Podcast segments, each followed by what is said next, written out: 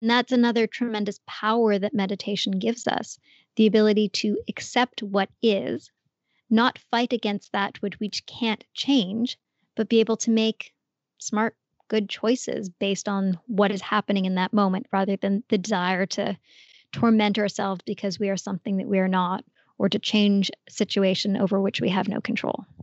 And you discover that when you simply allow and make a different choice, life becomes so much easier. Collective Insights is a voyage through topics and technologies revolutionizing human well being. We explore the fields of neuroscience, integrative medicine, anthropology, optimal psychology, systems thinking, and existential risk. Groundbreaking approaches for a better world and a better life await you. Welcome to Collective Insights. Before we start this next episode, I want to share with you guys a project I'm working on that is very dear to my heart Marama. About a year ago, I opened one of the first residential care facilities where dementia patients can immerse themselves in the lifestyle described by Dr. Bredesen in his book, The End of Alzheimer's. I started Marama because there was no care facility I was comfortable recommending to families to send their loved ones when they could no longer care for them at home. I looked around for residential care facilities where they were serving organic food and incorporating Dr. Bredesen's insights. I couldn't find one. At Marama, we provide the space, food, staff, and amenities, and the full experience of implementing the lifestyle changes necessary to support cognitive health. Our safe, respectful, full service senior homes are designed to target the disease process. Marama is dedicated to stopping the progression of Alzheimer's dementia. If you're interested in learning more, touring the facility, please go to maramaexperience.com. Welcome back to Collective Insights. I'm your host today, Dr. Heather Sandison, and I'm so pleased to be joined by Ariel Garten of Muse. I clinically have seen the magical and really profound results that Muse can have for my patients, particularly those suffering with mold illness. And so I can't wait to dive into the technology, Ariel's uh, her journey to creating Muse and making it available to the public. I'm so thrilled to be having this conversation. Welcome to the show, Ariel. Ah, thank you so much. It's a joy and a pleasure to be here. Wonderful. So, tell us a little bit, kind of from a big picture perspective, how can technology help us tune in with ourselves? So it seems kind of ironic that technology, the thing that we think that distracts us, technology, the thing that we may think is anti-human, is against us, is really a tool that can get us closer to ourselves. But if applied correctly, that is the case. Um, what Muse does is it gives you real time feedback on your brain, your heart, your breath, and your body during meditation. And in a sense, it acts like a mirror or a telescope or a microscope that allows you to actually see inside you know, there are so many technologies over the millennia that have allowed us to really scope the self in new ways. And I mean that literally a scope, like a microscope, an endoscope. Um, meditation itself is actually an ancient technology. They just didn't have wires and electricity and refractive lenses at that time to do these kinds of investigations. So they came up with a different technology for investigating the mind and the self. So, technology has a long history of being able to connect us with our inner workings in ways that we may not have had access to just on our own.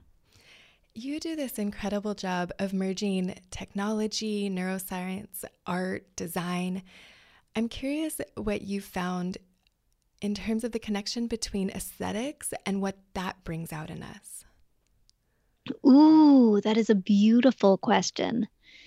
So, I think this is part of the gap between technology and being connected to the self.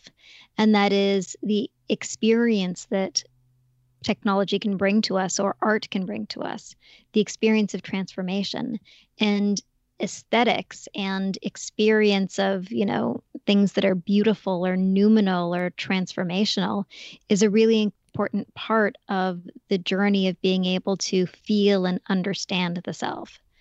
You know, when we go to a movie and we have technology creating absolutely incredible, beautiful visual pictures and creating incredible, deep audio landscapes, these things really move us and they bring us emotion. They bring us insight into the human condition. They bring us insight into our own reactions and experiences. They, you know, give us joy and delight, or sadness, or despair, or whatever it is that that technology is trying to create within us through that ex- aesthetic experience.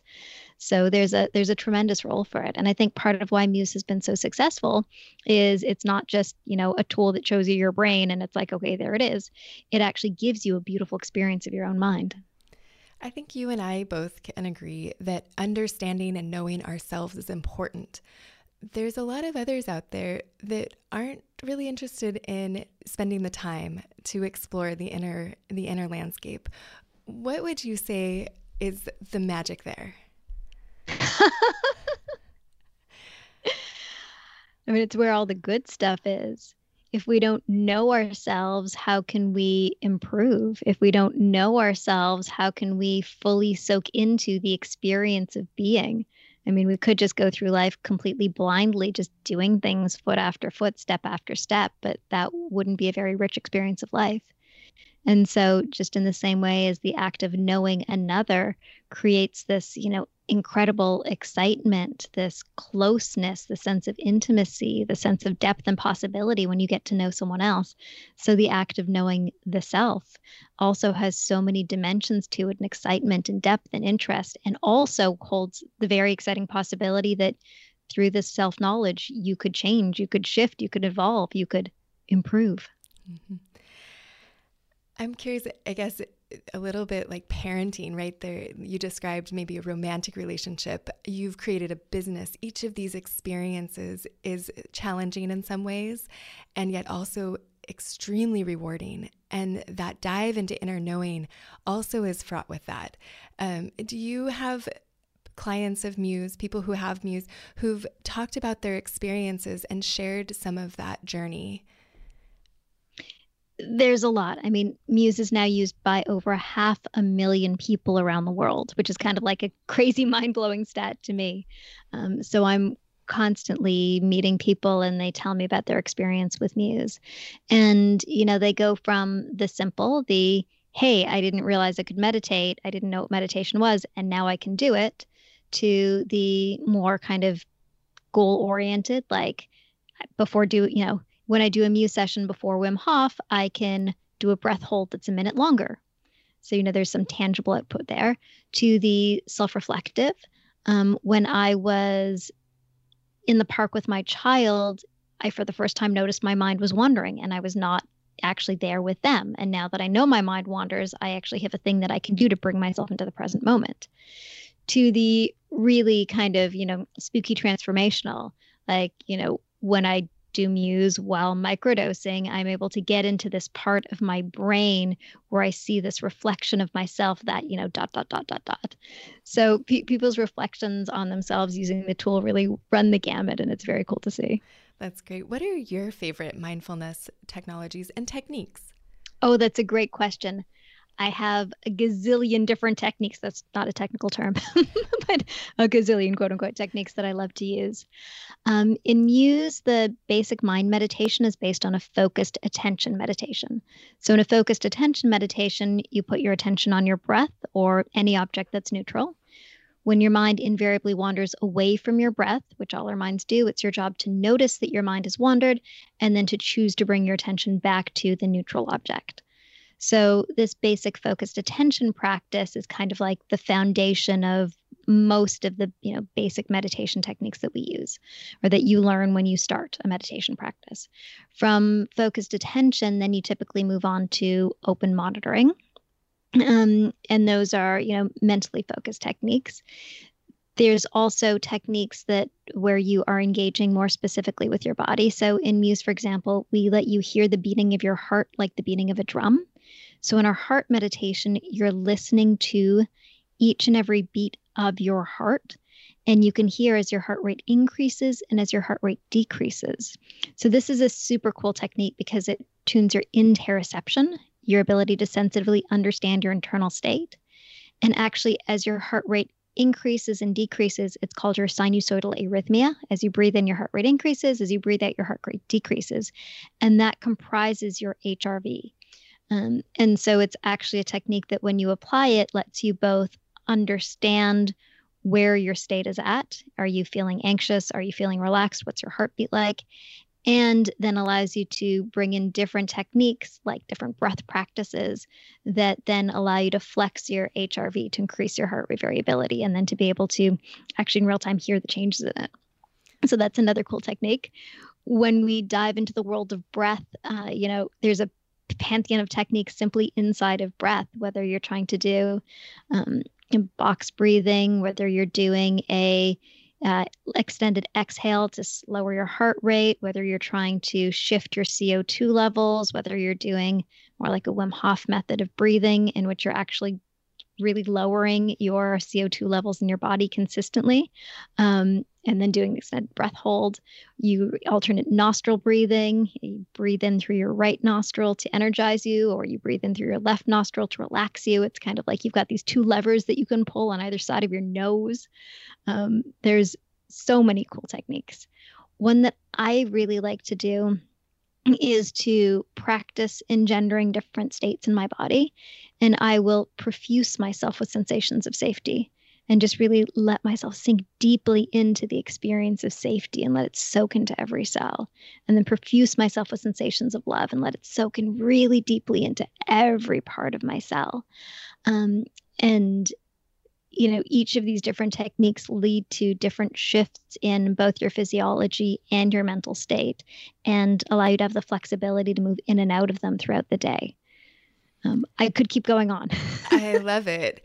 So, you've talked a little bit about how meditation can shift your heart, your heart rate, heart rhythms. What about changing the brain? How does meditation change the brain?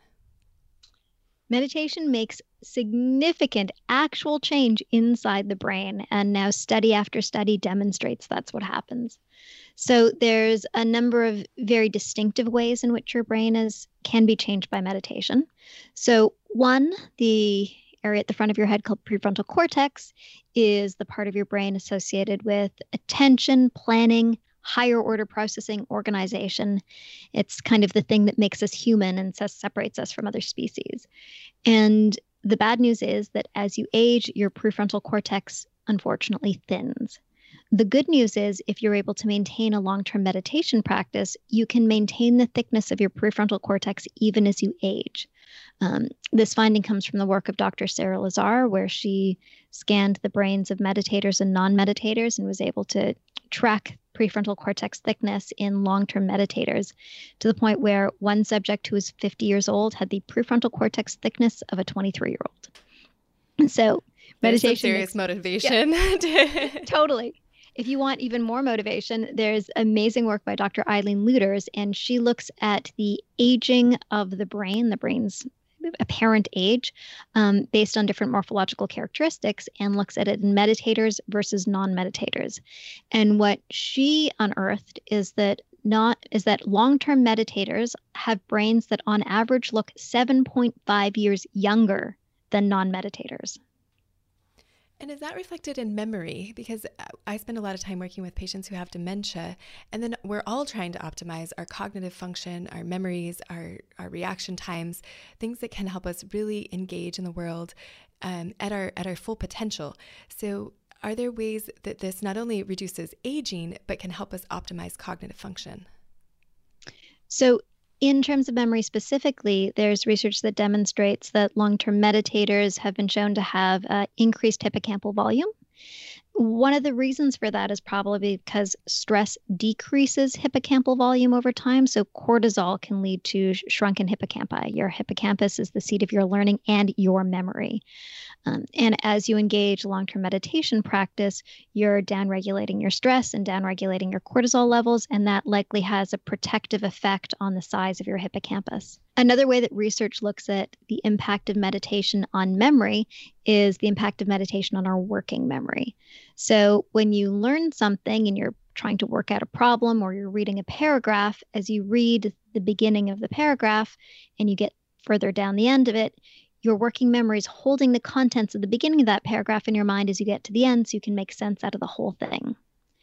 When something disrupts the contents of your working memory by distracting you, you're like, oh, Facebook. And you're like, oh, right, what was I reading? You've just lost the contents of your working memory that's been trying to hold all of these concepts in one place.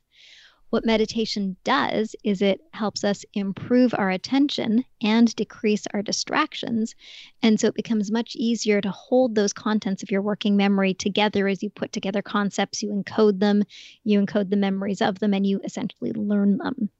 And that's why studies have demonstrated that with uh, college students, for example, uh, when you do a short meditation practice, like an hour and a half of meditation prior to studying for your GRE, you can significantly improve your exam scores because you're not interrupting the contents of your working memory and you're better able to retain that information.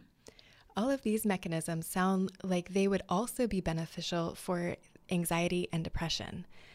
Are there additional mechanisms that make meditation particularly helpful for mental health?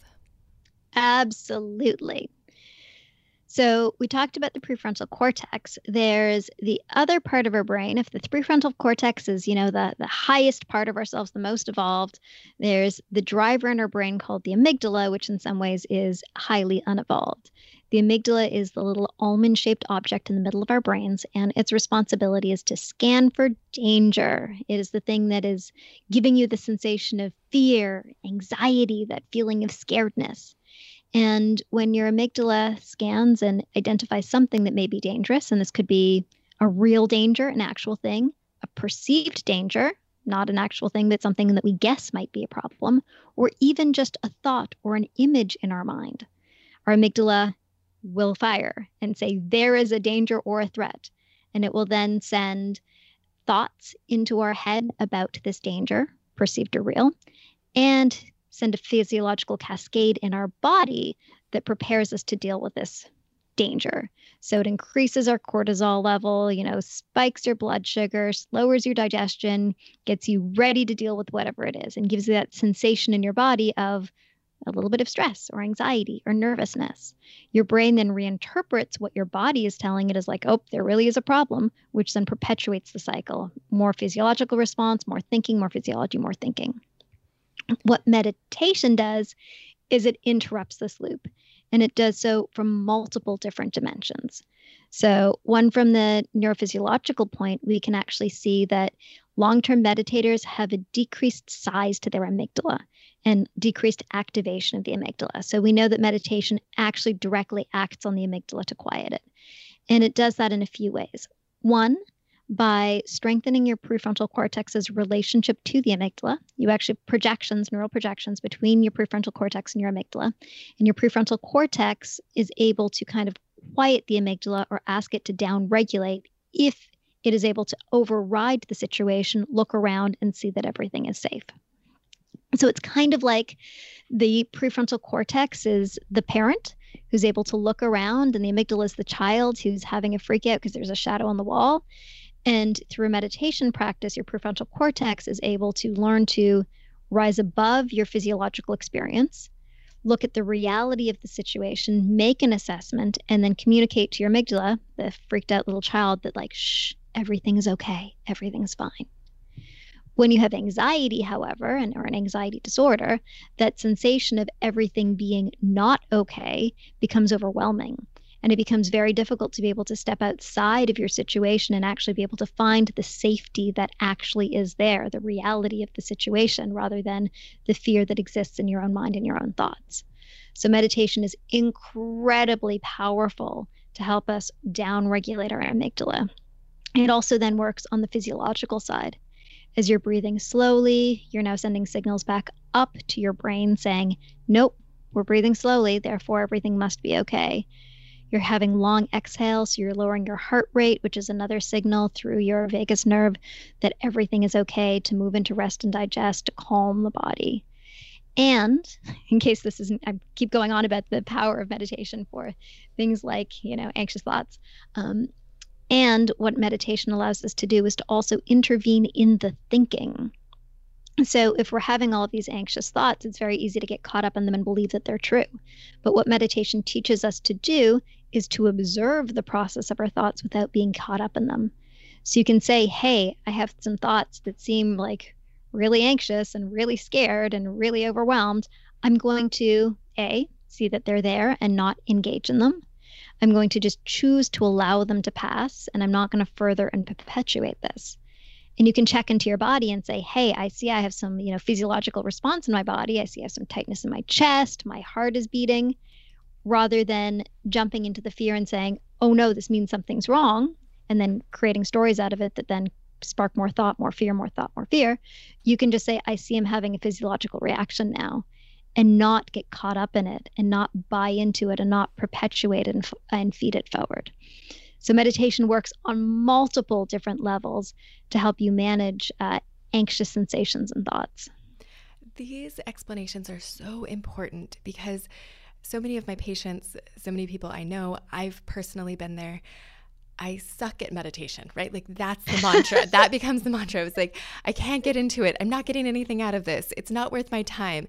And so hearing all of these mechanisms like the the actual things that are happening and the studies that have been done and knowing I think we all know that this is good for us but just hearing the explanations of the why really help to motivate I certainly me and I'm sure others to stick with it.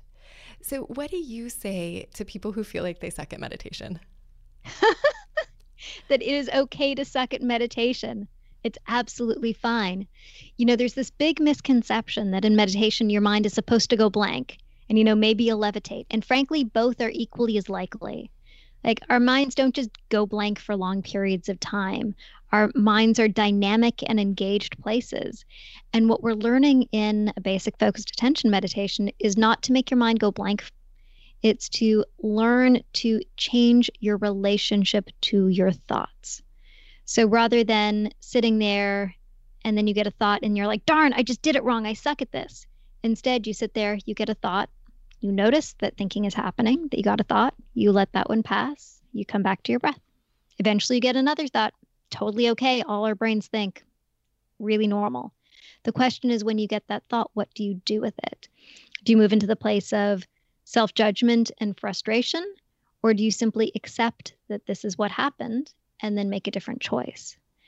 And that's another tremendous power that meditation gives us the ability to accept what is, not fight against that which we can't change, but be able to make smart, good choices based on what is happening in that moment rather than the desire to torment ourselves because we are something that we are not or to change a situation over which we have no control. And you discover that when you simply allow and make a different choice, life becomes so much easier. So, gratitude, forgiveness, loving kindness, mindfulness, these are all kind of slight, slightly different paths that people can take. Um, maybe you could even call them different technologies or techniques. Do mm-hmm. you have a favorite, or are there different things that we get out of these uh, different pieces of meditation, or would you recommend somebody do a, a smattering of all of them?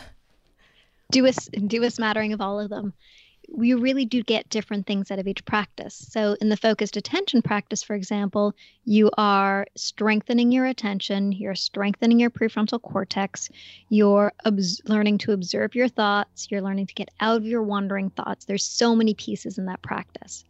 But it also requires the heart part of it. You know, the original Buddhist notion of meditation involved many pieces, the biggest of which is compassion and quelling the suffering, the suffering of the self and the suffering of others. And so, compassion practices, for example, where you learn to have both compassion for yourself and compassion for others, is a critically important part of the skill that we learn when we learn to evolve as a human within our meditation practice. And, you know, gratitude practices, for example, have been demonstrated to actually change the structure of your brain as well by wiring you towards more positivity, wiring you to be able to look for the positive things in your life. And these are a gratitude practice is also an incredibly powerful tool to be able to shift your mood and shift your mentality, you know, in a minute or a minute or two of the practice. So each of these practices have their own impact mentally, neurally, physiologically, and socially, and they each have an important role. So why not get the benefit of all of them? Uh, when I was listening to your, I think it was your TED talk, you mentioned the word retreat and how when we talk about going on retreat, and I'm certainly guilty of this, it's like I think, okay, I'm going to dive deep for a weekend, or I'm going to go up to Esalen and have a week. I'm going to go do this retreat. And then that's going to inform my real life when I come back, but my practice, my daily practice kind of slips.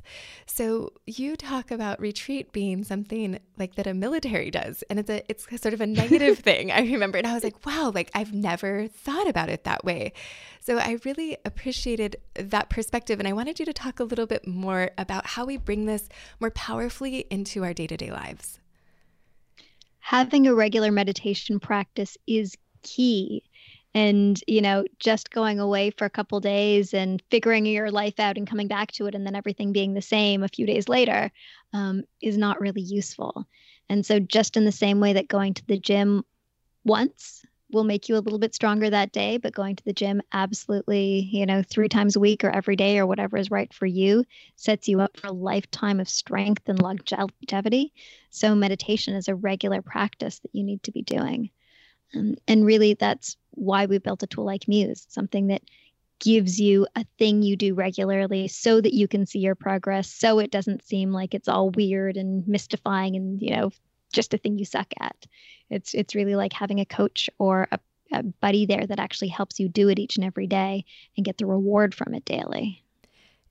Can you describe like just exactly how Muse works. So when I use it several times a day, once a day, several times a week, when I'm exercising, sleeping, what would a typical user of Muse, what would their day look like in terms of how they're engaging with the technology? Sure. Um, so we have two different Muse devices now Muse 2, which is daytime only, and Muse S, which is day and night. Um, so when you're using Muse as a meditation tool, you slip it on your head, connect it to your phone, and what it's doing is it's giving you real time feedback on your brain during meditation so that you know when you're focused and when your mind is wandering. It's kind of like having a little coach in your head, letting you know, like, oh, mind is wandering, come on back. Yep, you're in the right place, you're doing it right. And so it really gives you this feedback. And it has a range of different meditation techniques for brain, heart, breath, body, as well as a range of guided meditations.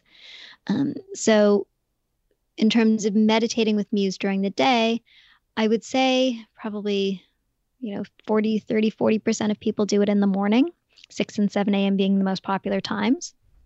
Um, the rest of people typically do it in the evening when they come home from work.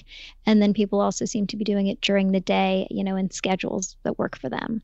So typically people have a meditation practice that they do for, you know, three to five minutes if you're a beginner. You don't you don't have to do it for long as you're starting, um, up to 20 minutes, depending on what's right. Some people do it for an hour, but uh, that takes up a big chunk of most people's days. Um, and so people find themselves doing a regular practice. And then we often see people also bringing in Muse kind of as needed throughout the day. If you're having like an emergency or something that's overwhelming, you just want to do a session to calm down. And then as a tool at night, uh, if you have Muse S, you can use it to help you fall asleep. So these beautiful guided meditations um, that actually bring you into the hypnagogic state, which is the gateway for sleep, and uh, create a soundscape from your body in a way that's designed to help you fall asleep faster by actually entraining your own biorhythms. So it's giving you biofeedback to shift your biorhythms into sleep. Um, and then it also tracks your brain throughout the night. So you end up getting really like laboratory grade clinical EEG, like polysomnography, um, that show you what's going on in your brain, heart, breath, and body while you sleep. That sleep efficiency score that's calculated, what is that calculated using? Is there uh, oxygen saturation levels? I know you said that there's EEG, so there's wavelengths. Um, is there something else that's in there? You said polysomnography, like what somebody would be getting overnight at a hospital? Yeah, so a polysomnography system is what they use in a real sleep lab. Um, and what we have in Muse is EEG, HRV, um, temperature, movement, so accelerometer, gyroscope, and a few other sensors. So there really is a full sensor suite there on your head.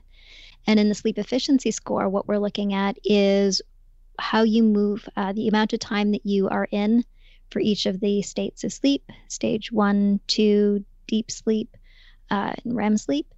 And then we're also looking at the length of your sleep, the length of each stage, how often you end up in each stage, and then comparing that to an average of um, people your age and your gender to then determine how well you have slept. Would it maybe trigger someone to get a sleep study? Because uh, oxygen levels at night are certainly something that can promote brain health or really destroy it pretty quickly if you're not getting good um, oxygen to your brain at night. So it would would Muse be something that someone could kind of use to see do I need to elevate this? Like do I need to go see a sleep doctor or a dentist maybe to get a device? Would it give you that kind of information? Yeah, so Muse currently doesn't diagnose sleep apnea, um, although it has a lot of the capabilities to do that because that's a clinical diagnostic. Um, it's not something that we that we currently offer, um, but it does give you very detailed features of your sleep. So, for example, when you're in deep sleep, we can show you your level of deep sleep and your amount of deep sleep, which no other device can. And so it could be something where you see your sleep characteristics and you see that they are way off. That could be a great prompt to go to the doctor. Um, it's also a great prompt to, you know, really try a range of well-known um, ways to improve your sleep, like limiting your amount of caffeine, putting on orange glasses prior an hour and a half prior to bedtime, consistent wake up times, et cetera, et cetera. I'm sure you've thought about this. Um, I have a handful of patients or that are quite sensitive to EMFs. So with the Muse product, you're connecting to your phone, and there is some some Bluetooth is what's being used there, right? Mm-hmm. And so, what do you think about in terms of the EMF concern? Is it a concern or not a problem at all for your users? So we haven't actually had anybody come to us and say I can't use this because of EMF. so that's that's pretty good news. That's great. Yeah, so we haven't found it to be an issue. It's Bluetooth low energy. Um, it's pointing away from the head and towards your phone, and really the amount of uh, you know EMF in the device is orders of magnitude less than your phone is, even when the phone is sitting far away from you. So we haven't found it to be an issue. Of course, everybody's has their own range of sensitivities, but for the general population, um, you know, it's been tested uh, tested by many electrical laboratories and certified and so far seems to be great. That's awesome. Yeah, and I have some um, sensitive patients who have used it very successfully, and it it actually helps them get over some of the sensitivities. So I was curious if you had found anything different. I'm curious also about the latest research at Muse. Um, I know this is a, a science; it's a technology. What are you? What are the questions that you guys have there, and how are you answering them? We have so many questions.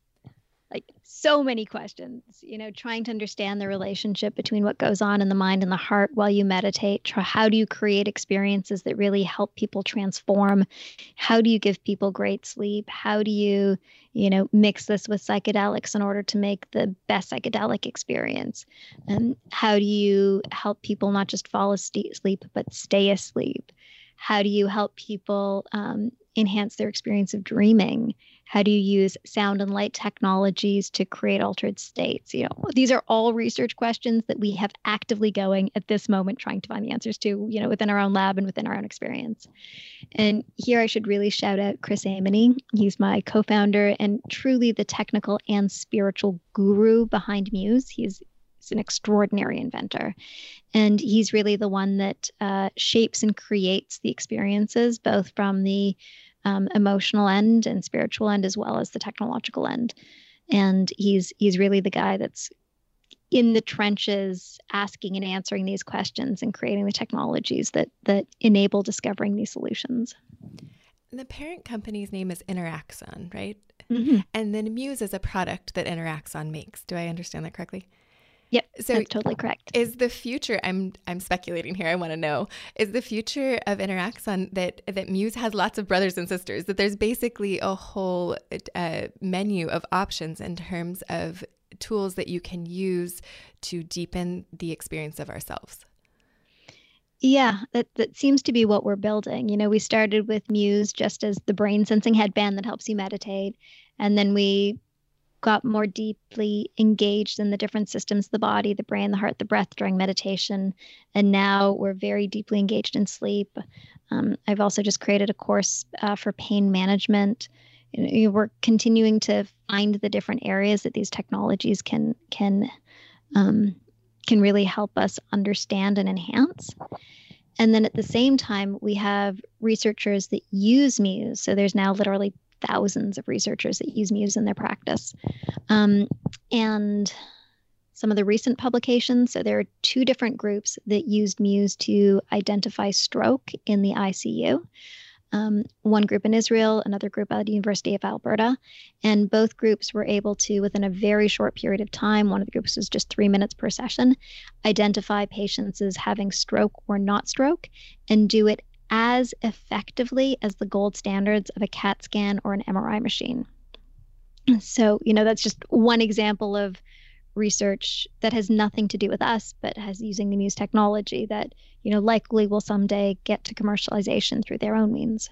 And from a practical perspective, just thinking through this as a doctor, if I have someone in a rural setting who can't get to an MRI or a CAT scan, and they can have a Muse headband and be identifying what's going on, that, you know, even if it's just getting the reassurance that it's not a stroke, that is so valuable yeah, know we're not there yet, and you know can't make any claims about you know that this can do that now. But you know, two different groups independently were able to identify and verify those metrics um, and publish in fantastic journals. So really good indications. Yeah. Yeah. Certainly. And the same in in cognitive function. There have now been multiple different groups that have been using Muse to identify uh, mild cognitive decline. So one research group uh, out of Baycrest Hospital, run by Allison Sekuler, another research group at the University of Victoria, um, both using Muse to identify mild cognitive impairment. Um, and then the researcher from the University of Victoria, Olav, Olav Krigolson, he just did this really cool paper that looked at a thousand individuals um, and their cognitive fatigue using Muse. So he was able to identify cognitive fatigue just with an individual not in the lab in their own home self-identification. Again it's not you know not a medical claim it's not yet a product but really really amazing research directions. And i would imagine that the next step in that is okay can you reverse it? Using sure. right yeah. what how do you then reverse the cognitive decline how do you then reverse the fatigue and how do you demonstrate that that's what's happening and the cool thing about looking at your brain waves is that it gives you a hint about what needs to be done in order to reverse. And the device itself is giving you some feedback. Yeah. So when you're doing a Muse session, you're getting real time feedback on your focused attention versus your mind wandering. Um, we have another company that builds on our platform called Myndlift, and they've actually created an entire neurofeedback suite for neurofeedback clinicians using Muse. And uh, their target there is on ADHD and that's a product that's already in market uh, with ADHD clinicians who do neurofeedback. How exciting! What are you most excited about in terms of the future of Interaxon? All of it. I mean, the real excitement there is giving people the possibility and opportunity to transform and evolve in ways that are within their own control. You know the, the real opportunity there is giving people insights about their mind their thought processes their physiology in a way that allows you to be a smarter sharper nicer kinder more loving person. You regularly speak about female empowerment and entrepreneurship is there support that you wish you had had while building and fundraising that's a great question so I was building and fundraising this by, by now well over a decade ago. Um, and at that point, there really wasn't any infrastructure for female entrepreneurs. Um, I think I just got really lucky. You know, I was somebody with this crazy idea that we can engage computers with our mind, that we can, you know, bring this technology to market. And it was really just, I don't even know how it got to market. A lot of perseverance, confidence and dumb luck. But there really wasn't the kind of support system, either from a funding perspective or a mentorship perspective, that we have now for female entrepreneurs.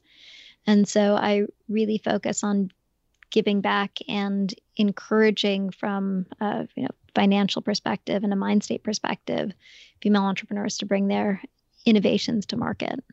Um, you know, if I I think the most important thing that I took away from how I did this was I had this uncompromising belief in myself, an uncompromising belief that this was possible, this crazy idea was truly possible, and I really could do it. It didn't matter that I didn't have the degree in business. It didn't matter that I, you know, didn't have millions of dollars in my pocket, that I didn't know how to program, you know, all of these factors, which could have very easily been a strike against me and caused me to pack up and go home. I, I didn't take his limitations.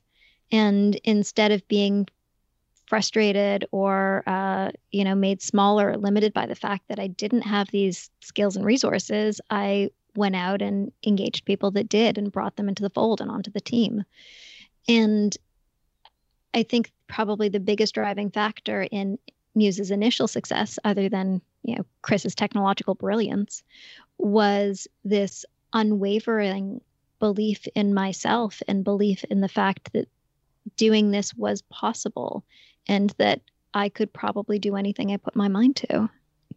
And that's what allowed the team to come together, the funding to be given to us, this impossible feat, you know, at the time, in the early 2000s, uh, to have a brain computer interface device that could help you meditate in Best Buy was like unheard of. And that's what we accomplished. And it really was not the power of belief in some like mystical way, but the the real power of believing that one is capable of things that are so far beyond you and that belief in the self driving you to get beyond your fears and get beyond your limitations and get beyond any negative self-talk to simply make things happen. And I'm sure meditation helped with that. Yes. Yes, it certainly did and you know conversely there are lots of mistakes that i made at the time because i i wasn't wise because i was impulsive because i didn't have years of a meditation practice that i now have you know giving me the skills to be able to um, much more smoothly and gracefully move throughout the world.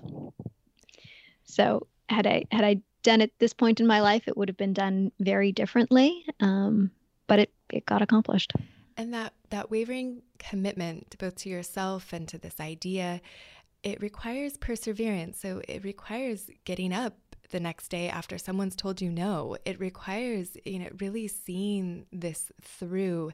And what what helped you do that? Naivety. a great mixture of naivety and again that belief in myself. And I heard no so many times. And every time somebody said no, I didn't totally hear it because I was so deeply engaged in the understanding that this was going to happen. And if somebody said no, they were simply not the right fit for it. And, you know, if I had enough drive and tenacity, I could find the right solution. So, what do you hope that those women have that that you didn't? Again i want to go back to to sort of that idea there's what they will learn from you but then now 20 years later what do they have that maybe might have held them back 20 years ago? It didn't hold you back but how can you you help? I think what you mentioned is you're paying it forward. What do you see that as? Like what is that that thing that they can get now that wasn't accessible 20 years ago well, funding, for example, is a huge thing that was not accessible 20 years ago. Um, I was a entrepreneur in Toronto. Toronto did not have a very developed funding scene at that point. Um, I went down to Silicon Valley and met people. I knew absolutely no one and was thrown into VC meetings.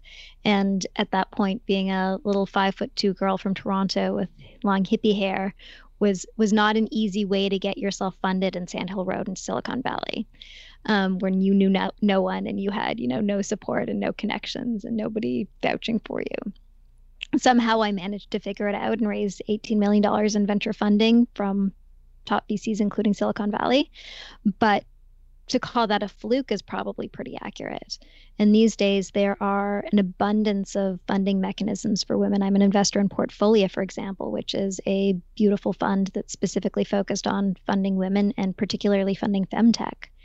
And there are many, many incubators and mentors and funding sources specifically focused on elevating and supporting female entrepreneurs. So that's just one tangible example of something that I'm grateful that exists now, but didn't before. Yeah, that's so exciting. What um, do you? How can people find out more? Basically, um, do you, you have so many talks that you've done that are highly accessible online and, and really brilliant. And I've learned so much in just preparing for this call. And also, Muse is available. How else can people find out more about you? Um, so, if you want to find Muse, you can go to choosemuse.com. Um, if you want to find more about me and some of the talks, etc., you can go to actually choosemuse.com slash welcome. Um, and some of my content is there. And you can also follow me on Instagram at Ariel's Musings, Twitter, ariel.garten, and of course on all the platforms is at Choose Muse. So, as a clinician, if I wanted to use Muse more in my practice, how would I do that? So we actually have a dashboard called Muse Connect. And what Muse Connect allows you to do is actually see each of your patients who are using Muse and see their results and their progress with their permission. So we have a lot of clinicians, as you do as well, who bring Muse into their practice and offer it to their patients, um, either through an affiliate or ambassador program or or they can purchase it online independently. Um, and then Muse Connect allows them to really stay connected to the patient and support them in their meditation journey. Wonderful, wonderful. I'm so excited to have had this conversation. I've learned so much from you, and I'm really excited for our listeners to hear more. I'd love to be able to link to some of the research that you talked about in our show notes. So maybe if we can connect after, um, and we'll we'll get some of those papers that you talked about uh, out to our listeners. It's been an absolute pleasure uh, to have you today. I've learned so much. You're very, very inspiring, and um, it gives so many practical tips that I know will help everyone who's listened today. Thank you so much for your time. Oh, thank you. It is such a joy and such a pleasure, and wishing everyone so much love.